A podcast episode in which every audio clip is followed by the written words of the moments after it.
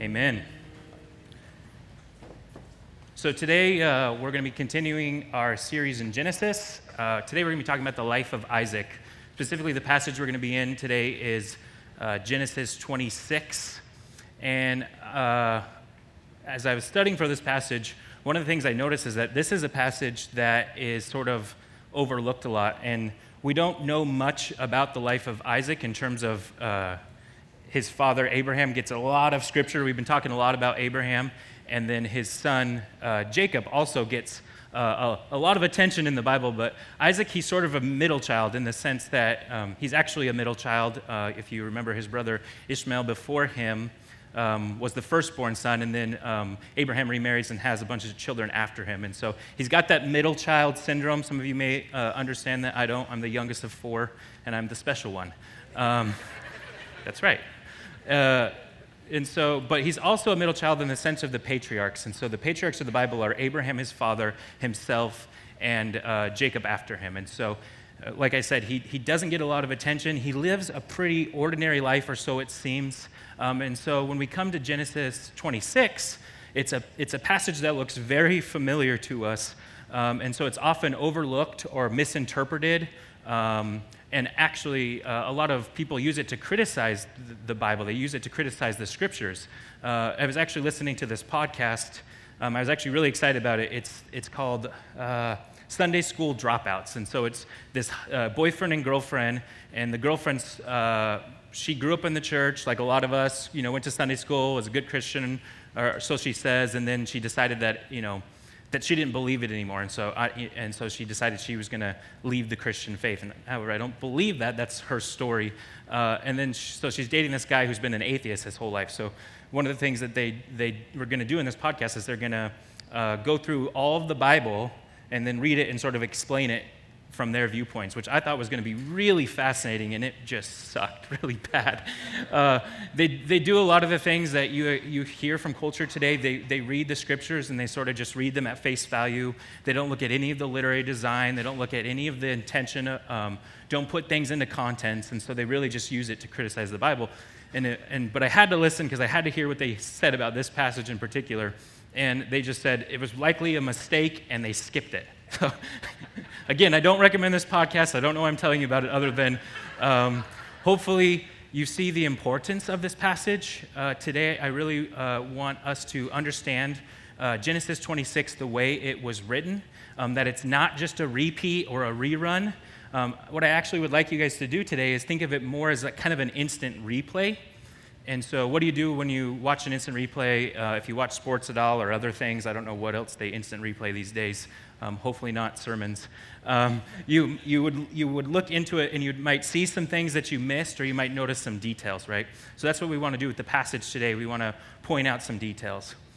So, like I said, we don't know much about Isaac at this point. We know that he was the promised uh, child. He was promised to uh, Abraham and, and uh, Sarah, his mother, and they sort of laughed uh, when they heard that God was going to give them this child in the, their old age. And then again, they laughed uh, when he was actually born, when God fulfilled that promise. And so Isaac actually derives from the word laughter. That's what his name means, is laughter, uh, which is really interesting. And um, we know that he had a whole uh, a brother, and um, Ishmael was sort of.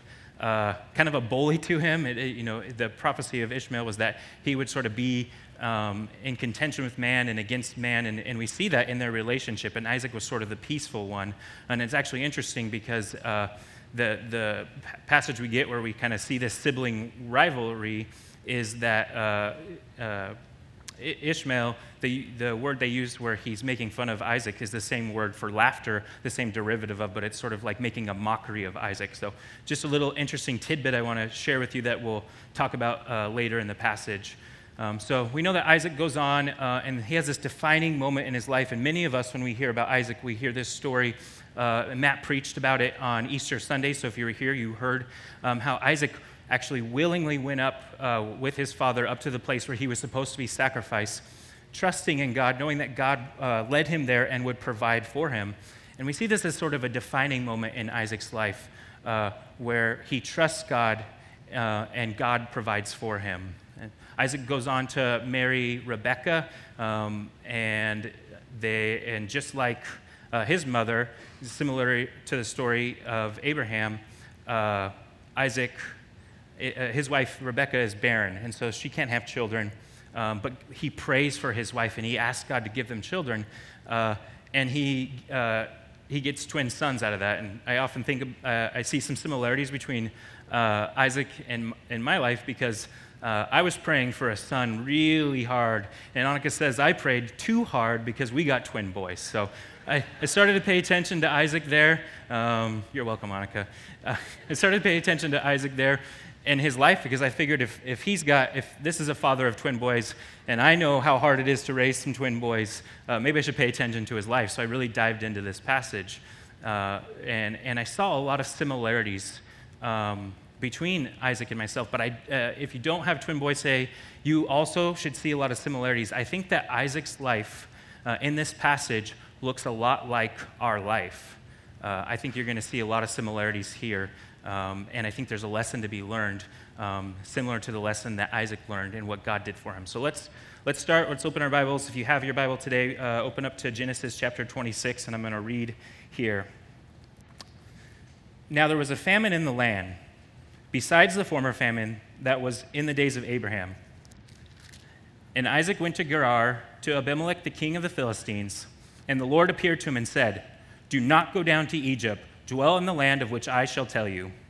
Sojourn in this land, and I will be with you and bless you. For to you and your offspring I will give all these lands, and I will establish the oath that I swore to Abraham your father. I will multiply your offspring as the stars of heaven, and I will give to your offspring all these lands. And in your offspring all the nations of the earth shall be blessed.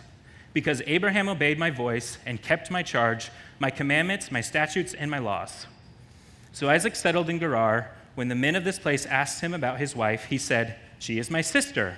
For he feared to say, My wife, thinking lest the men of this place should kill me because of Rebekah, because she was an attractive in appearance. When he had been there a long time, Abimelech, king of the Philistines, looked out of a window and saw Isaac laughing with Rebekah, his wife. So Abimelech called Isaac and said, Behold, she is your wife. How then could you say, She is my sister? Isaac said to him, because I thought, lest I die because of her. Abimelech said, What is this that you have done to us? One of the people might easily have lain with your wife, and you would have brought guilt upon us. So Abimelech warned all the people, saying, Whoever touches this man or his wife shall surely be put to death. And Isaac sowed in that land and repeated in the same year a hundredfold. The Lord blessed him, and the man became rich and gained more and more until he became very wealthy.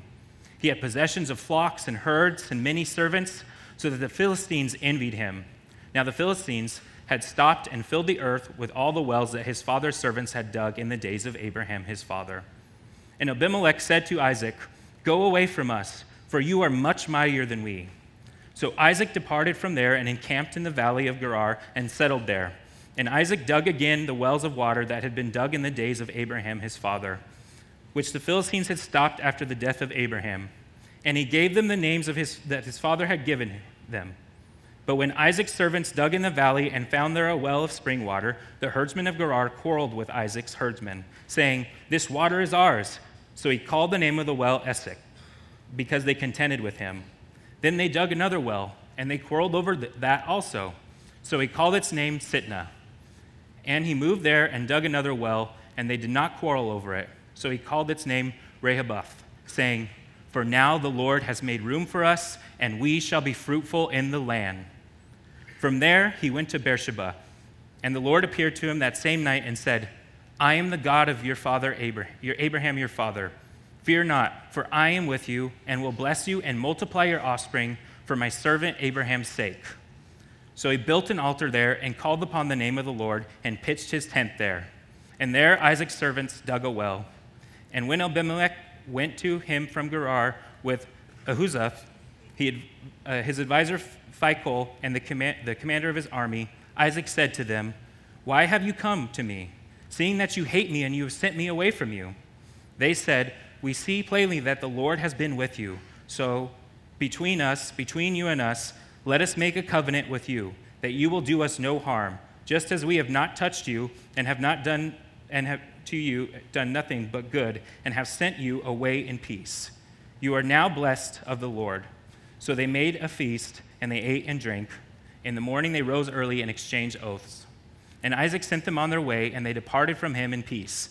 That same day, Isaac's servants came and told him about the well that they had dug and said to him, We have found water. He called it Sheba. Therefore, the name of the city is Beersheba to this day.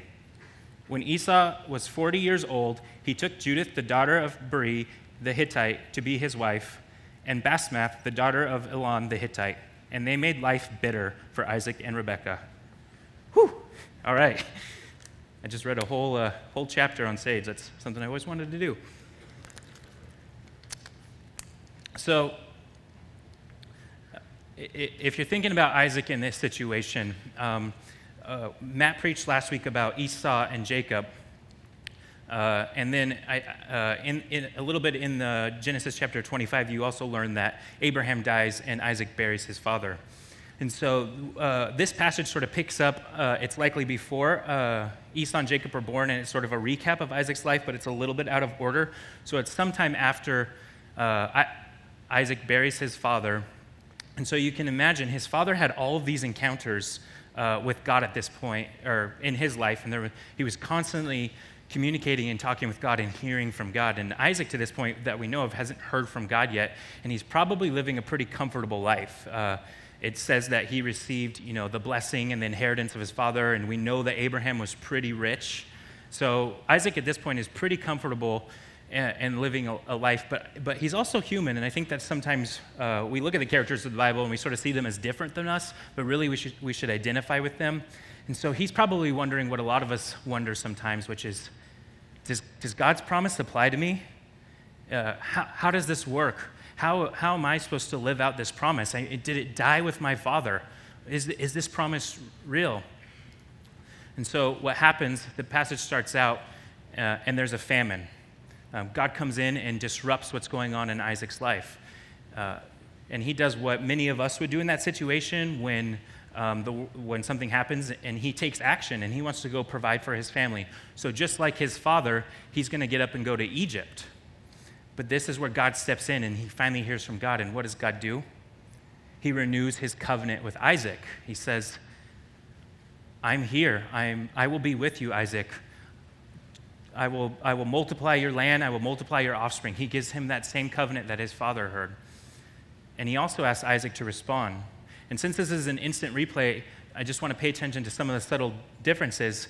Uh, where God asked uh, Abraham before in Genesis 12 to go to go away from the land of Egypt, God is asking Isaac to stay here. Uh, he, he's saying, "This is different. This Isaac, you have a different response."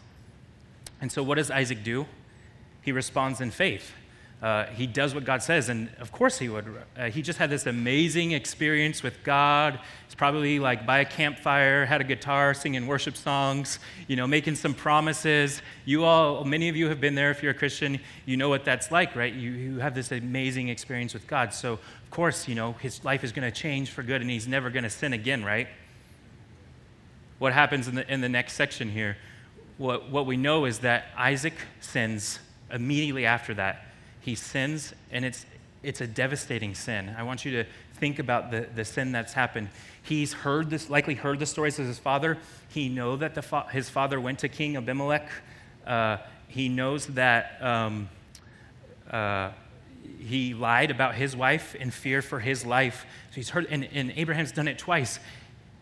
And he commits the very same sin that his father did. Knowing all that, knowing the history, he does exactly the same. I just want to point out, too, that the, the Abimelech here is probably not the same uh, king that uh, Abraham uh, went up against. Uh, the, the title means like the son of a king, so it's, it's more likely a title like Pharaoh. So it's not exactly the same. It's a different situation, it's a different king. Uh, and, and I'll point out why that's important here.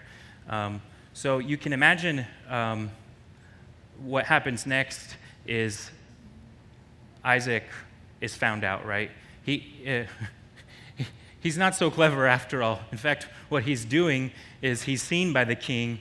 Uh, the word, I think in the passage here, it's laughter, right? And I talked about that word laughter. It's interesting that it's used here again, that Moses writes the word laughter here. But really, the, the idea here is that he's playing with his wife in a way that you would probably be grossed out if you saw someone playing that way with their sister. Do you get what I'm saying? So it's pretty obvious that there's more going on here than just like some friendly, like, uh, play. So, uh, yeah. So uh, he, he's caught in his sin. The, and the interesting thing here is that the king calls him out on it. And if you remember um, from Abraham's story, the, the king there has a vision from God. God talks to him and says, Hey, this is wrong. You need to do something about this and, and confront Abraham. But here, the king knows that this is wrong. The king has sort of like a, a, a better moral compass than Isaac does. And so, Isaac, out of fear of man, out of fear for his own life, he puts his wife in danger, he puts the king in danger. His sin is devastating, and he's found out. And even the, the, the people of this time, they even see how wrong he is. They even see, in fact, the king actually uh, uses the word Yahweh, Yahweh for uh, God at this point. He's, he's recognizing that this, this is a real God, this is your God, and what are you doing? Why are you, why are you doing this to your God and to us? So there's some real consequences of, of sin here. And you can imagine Isaac at this point, he's feeling awful. He's let his God down. He just had this amazing experience. He's, he's, he's, he wants to follow God, but he's let him down. He's sinned in the very same sin that he's seen before. So you can imagine the, the, the shame that he must uh, feel. And how does God respond in this passage? We see that God blesses Isaac even amidst his sin. The king orders his people to protect them, to not lay hands on him and his family. And then Isaac is sowing and he's reaping a hundredfold. And, and we know from the scriptures that this means that there's a blessing upon his life. He, is, he has material blessing. And I want you to take note of this that uh, although there's a lot of uh, talk in scripture about the fact, um, uh, about materialism and, and things, God does bless us physically. We are physical beings, and that's part of our blessing. And although we'll see from Isaac that that's not sometimes always what we need, he does do that. So Isaac is blessed materially. God is, is answering his promise to him. But what happens is that the Philistines become jealous. They see his blessing, they see what's going on, and they want what he has. And so they push him away, they push him out of the land. And so you can see from the passage that yes, God does bless us with material things, but that's not always the best thing for us. Material things don't equal happiness. And God is showing Isaac through this journey in his life a, a little bit more about what it is to be blessed by God and what it is to live in this world and live in the corruption and the envy. So he's starting to see what's going on in this world. And so, what does Isaac do at this time? He goes to the, the land of his father. He goes to the land where his father's wells are. And we see in the passage here that, um, that Isaac is digging up these old wells that, that the, the Philistines had covered them, that covered them up, and sort they're sort of pushing him out, pushing him away, and sort of trying to get rid of him. But he, uh, he digs up these old wells, these wells of truth. Uh, that, his, that his father had dug before him, and he finds water in them. There's a couple of significant things about that uh, it, if you're going to dig up a well in a time, or if you're going to cover up a well in the time of famine, uh, that's a that's a pretty harsh thing to do. Uh, and so you can see that that um, maybe that there wasn't value in these wells anymore. Maybe the, the Philistines hadn't found value. Maybe these wells were dried up. But it's interesting because Isaac goes back to this source of where his, uh, following his father's footsteps, the source of his faith, and he sees that these uh, old wells are bringing new water, and I think that's pretty significant. And so he, he, uh, he digs these wells, and the first one he digs up, um, there's contention between him and these uh, herdsmen of Gerar. They, they sort of uh, say, hey, this is, this is our water. You have no right to this land. And I want you to pay attention to this because Isaac had every right to this land. He was, uh, if we remember from this passage, like I just said, he's been blessed. He has a lot of servants. He's got a lot of things going on for him, right? He, he's, he's pretty powerful at this point, and he probably could have overtaken them. But what does he do? How does he react when, they, when these herdsmen come in and say, hey, this is, our, this is our water, this is our land, we have this right? he backs away peacefully. He responds in peace. And then it happens again. He goes up and he digs another well, and they quarrel over it, and he names it after the quarreling that happens. And again, even though he has every right to do so, even though he's pretty powerful at this point, he backs away peacefully. And, he, and he's, at this point, he's getting further and further from the city, getting further and further from, I want you to see this imagery here. He's getting further and further from the comforts of this world, closer and closer to God, following God. God is working in him, God is showing him, I will provide for you. God is keeping that promise. He's seeing it, he's actually seeing this happen, getting further and further away from his comfort, from his home in this world. And so finally, Isaac digs another well, and he calls it Rehoboth, and it means space. And what's happened here is that Isaac is finally at peace. He's got, he's got space for God in his life. He's, he's away from this world. God is maturing him spiritually. God is showing him his promise. And so he finds space space for God, space for peace. And it's sort of this kingdom glimpse for Isaac. It's sort of this um, imagery of the promise that God has made to him. And I think it is so significant here uh, because we see a huge change in the scriptures here. We see a huge change in the pattern of Isaac. Uh, if you remember, Isaac's life before this has always been he's, he's always responding to the circumstances at hand. There's a famine, he wants to get up and go. Uh, the, the king there's some trouble with the king, he, he leaves. There's some trouble with the Philistines, he leaves. There's some trouble with the herdsman. He's responding to the, the circumstances of this world.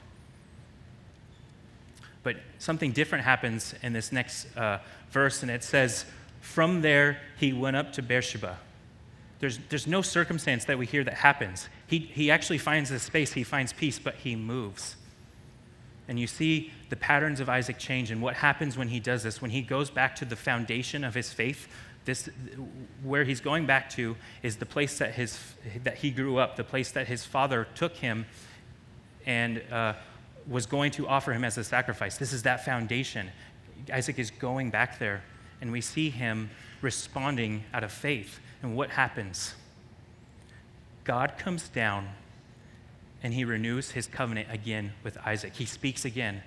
And you almost see this imagery, if you can think about it. Isaac has been, he has sinned. He has seen the devastation of his sin. He is moving closer and closer to God. He is seeing what this world has to offer, this contention that this world gives him, this jealousy, the quarreling, the fighting of this world. And he's moving further and further away from his comfort. He's moving further and further closer to God. And he's probably in this place where he's just he has no hope, no desire, n- nothing left to find comfort in this world. And God comes down and says something a little bit different here. When God makes the covenant, before he said, I will be with you. And what, what God says to Isaac here, he says, I am with you. I am with you. The world may be against you. You may have sinned again. Everything is going wrong in terms of this world, but you have been following me faithfully, and my promise is true for you today. Isaac, I am with you. And something different happens in Isaac's life. What does he do next? He doesn't go immediately to planting a well. He doesn't go immediately to trying to find comfort, to try to provide for his family. He's not concerned about his situation at this point. Isaac does what his fathers have done before him. Isaac has, does what Noah has done before him. Isaac does what he's seen done before him. He builds an altar to God and he worships him. Isaac isn't worried about his situation right now or his circumstances. Isaac has found God. He has sought him and he has found him, and he is at peace with him. The God of peace is with him. And so he builds an altar and he worships God and then he places his tent down, and then he digs a well. And we see something interesting happen in the next part of this passage. His enemies are coming to him now, and he probably sees them coming, and he's probably getting pretty scared, and he's probably pretty worried because what has he done now? He's out there in his father's land, he's out there, he's left the world, he's been peaceful this whole time. Why are they coming to him? And what does the king Abimelech say with his sort of entourage there, his generals? You know, he's sort of approaching them. He says, We want peace with you, man. We've seen God in your life and we know He is with you. We've seen the way you've acted. There's no other explanation for it. We don't understand why you've been so peaceful. We don't understand why you're out here in this land of famine and you're continuing to find water, you're continuing to prosper, prosper. We don't understand it. You see what's happened here is that it's not the blessing of God in material possessions that the world sees, that, that the Philistines have seen here.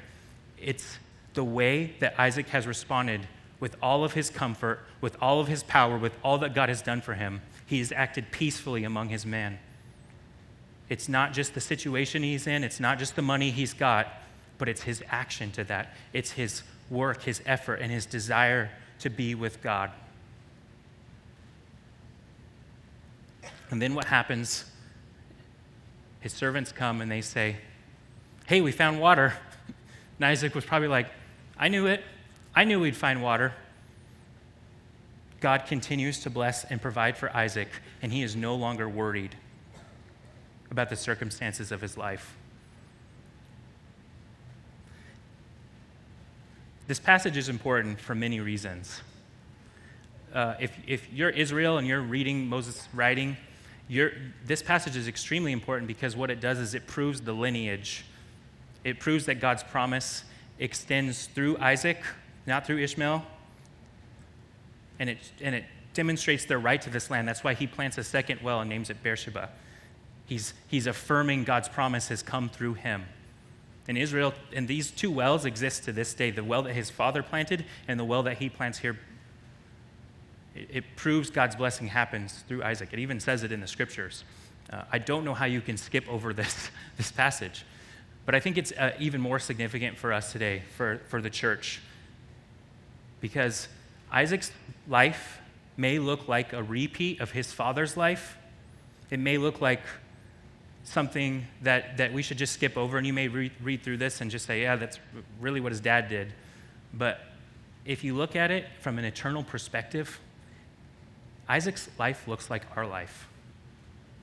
You see, just like Isaac, our relationship begins with God disrupting things, with Him showing him us his need for Him. Our, our life begins with something happening to where we see a need for God. And we may want to act, but God brings His covenant. And so our relationship with God starts with God coming down to us and bringing us his covenant. In fact, uh, it says in Luke uh, 19, I believe, you don't need to turn there, or sorry, Luke 22, 19 through 20. I'm a little behind on my notes. Uh, it says, And having taken some bread, when he had given thanks, he broke it and gave it to them, saying, This is my body, which has been given for you. Do this in remembrance of me. And in the same way, he took the cup after he, they had eaten, saying, This cup which is poured out for you is the new covenant in my blood. You see, just like Isaac, we need a covenant, but our covenant, covenant comes from Jesus. It comes from the work he did on the cross. It comes from his perfect life, his death, his resurrection. He paid, he lived the life that we could not live, and he paid the price that we could not pay. And so our life starts with this covenant. And from there, we must respond in faith like Isaac did. What is God asking of you today? For some of you, it may mean stay. Stay in your job. Stay with your spouse. Stay in that situation. For some of you, it may mean go. Go away from those friends. Go away from those circumstances. Get away from that situation. What is God asking you to do today? And like Isaac, we're going to mess it up. We are going to mess it up. The reality of it is, is that God did pay the price for us on the cross, but that we aren't there yet. We aren't to that day when He will make us whole and complete. How many of us have been here? How many of us know the sins of our fathers? Maybe you've seen it in your actual parents. Maybe you've seen the way that they've acted and you swore, I will never do that. You know there are certain sins that you're pro to, and you know there's certain places you shouldn't go. There no, you know there's certain things you shouldn't be doing. Yet you find yourself in that situation again, and you've messed it all up, even after God has come to you, even after God has saved you from it and changed you. You're going to sin again. This is the reality of our Christian walk. This is the reality of where we are at and we are going to make a mockery of God. The world is going to see us and they are going to say, You hypocrites, how can you do this and that? Because it is not our moral uh, wins that save us, but it is God pursuing us. And we see that in Isaac's life, and we see that in our life. Even though we sin again, church, I have this message for you today. God will bless you, God is blessing you. God is using your sin to draw you closer to Him. Do you see this? Do you see this in Isaac's life? Do you see this in your life? You can't sin yourself out of His love. No matter how deep, no matter what the effects of it are, God will bless you. And God may bless you with material things, and you may have a really nice boat. and people may be really jealous of that boat. Uh, that's sort of me in this situation. but God may bless you in your job, in, the, in the, the circumstances of your life. But what you're going to see is this world is broken. And yes, one day God's blessings will be eternal and they will bring no quarreling and they will bring peace and we will be wealthy in Christ with Him. But this world is broken. And so our blessings don't weigh, look the way that they intended to look because our world is envious and they want what we have. And we will quarrel and we will fight with each other. So, like Isaac, we need to return to the source of truth. We need to return to our Father's wells. In fact, I love this, uh, this commentary by Matthew Henry. He says in his commentary on this passage, he says, In our searches after truth, that fountain of living water it is good to make use of the discoveries of former ages, which have been clouded by the corruptions of later times. Inquire for the old way, the wells which our fathers digged, which the adversaries of truth have stopped up. Ask the elders, and they shall teach thee. You see what happens when you start diving into the word and you start going back to the place of God's truth? So the world wants to cover that up. They want to cover up those things. They want to tell you that the scriptures aren't relevant anymore, that it's just a bunch of messed up stuff, which it is. Uh, it's a bunch of messed up people. They want to tell you that that's, what are you reading? It's thousands of years old. How is that even relevant? There's this new stuff. Join us in this new stuff. Cover up that old stuff. And I'm here to tell you that there is nothing new to God, that His word remains the same today and tomorrow. And when you're experiencing that, when the world is telling you one thing, you need to come back to the Word. You need to come back to the preaching of the Word. You need to come back to the wisdom of the elders. Find the source of your faith in old, not in new.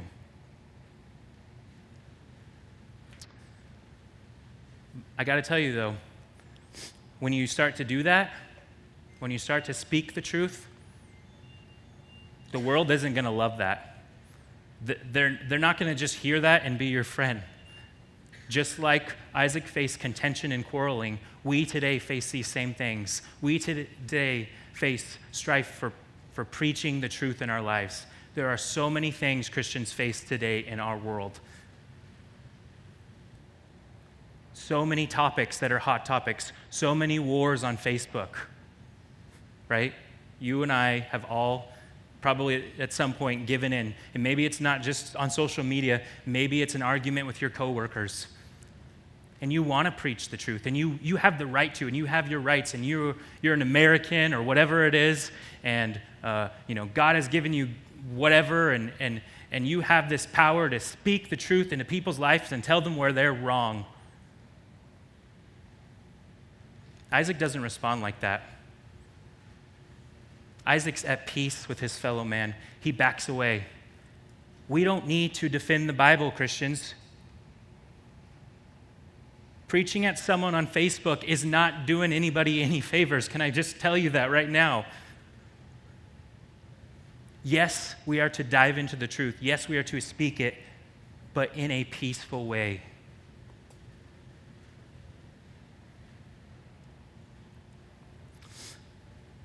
And God will grow us through these circumstances, through the, our understanding that this world is not our home, through this understanding that this world is broken, that even if we're rich beyond our wildest dreams, there's still going to be quarreling and fighting, that these possessions aren't good enough. We see this in so many celebrities and powerful people today. None of them are happy. Suicide rates are going up and up and up we see the brokenness of this world today. So, what do we need? We need space. We need space apart from the things of this world. We need space for God to speak into us and to remind us of His promise. That we need to be devastated by the situations. And although these circumstances keep happening and they will keep happening, God's promise to us remains true that He is the only thing that you need he is the only thing that you can rely on. Oh, I pray for you guys today that you experience discomfort in this world.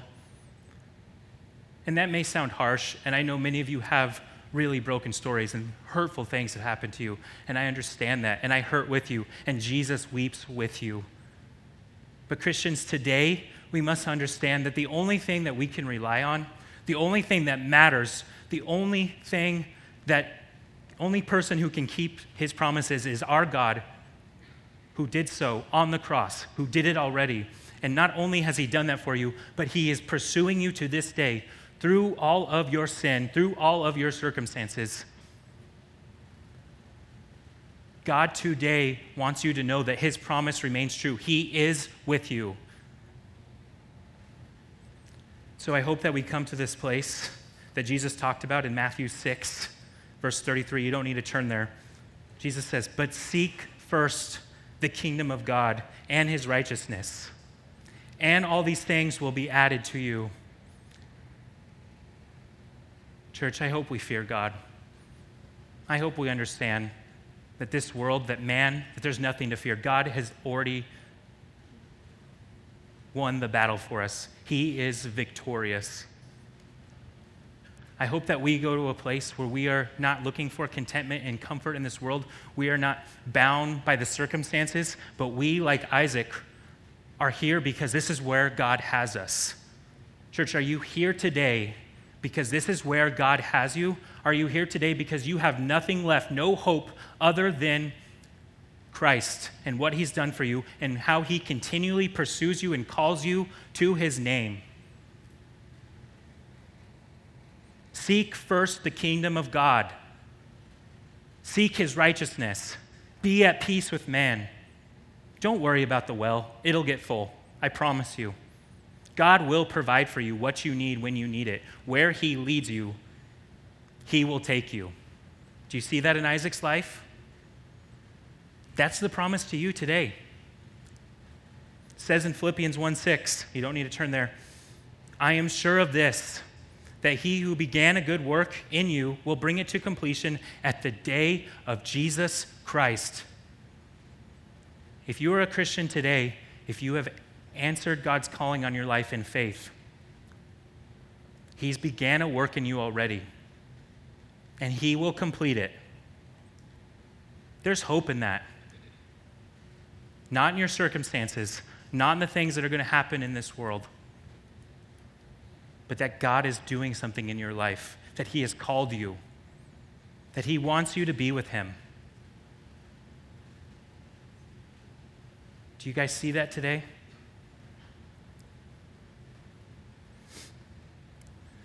And so we see as a result, Isaac's finally at this place where he is seeking first the kingdom of God. And it's not the blessings of wealth or circumstances or the power that he has that brings his enemies to him. That has brought him nothing but fighting and quarreling to this point.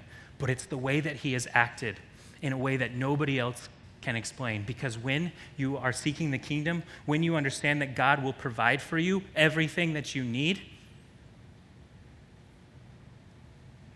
your actions change because of it. There's no other explanation for his life. His enemies come to him and see this. This is us Christians today. When we know that God will provide for us, we will act differently, and we are called to act differently. We'll be at peace when it doesn't make sense. We'll give up our stuff when it doesn't make sense.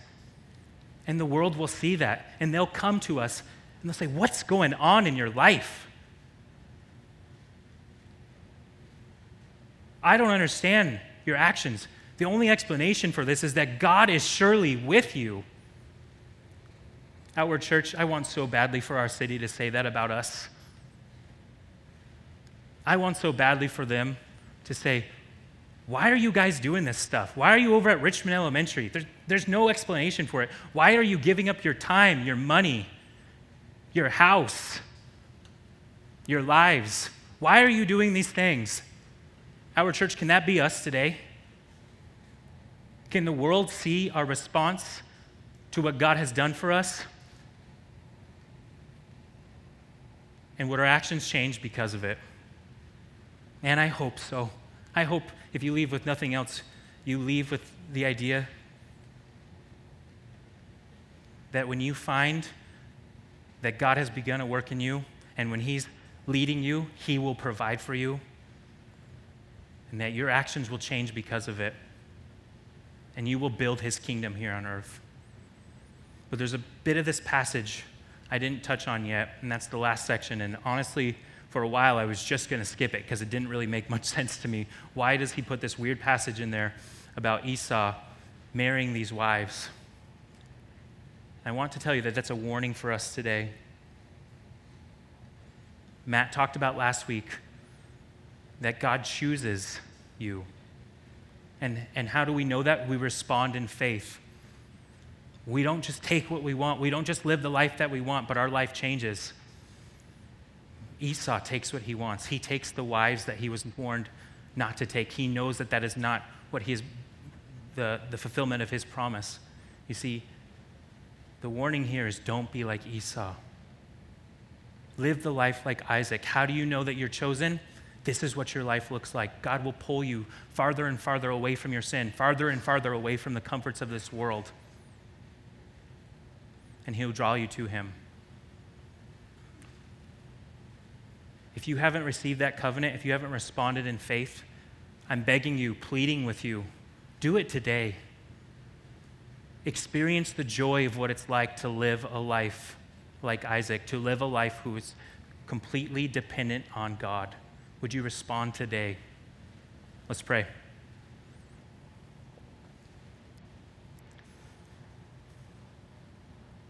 God, we thank you so much that our only hope is in you. God, we thank you so much that this world is not our home. We thank you that you have remained true throughout time. Your promise continues to this day. It didn't die with Abraham, it didn't die with Isaac, and it didn't die with Jacob, God. But it died with you on the cross. But then it was brought to us through your resurrection, God. That hope that comes to us through your resurrection, God, would that be our hope today? that we can rely on you, that you are true, that no matter the circumstances of this world, no matter what happens, no matter the quarreling and the fighting, God, you will come to us. You will be with us, and you are for us, God. Would that deeply impact us, God? Would we see the sin that we have today? Would we see the devastation it causes, and would we turn away from it?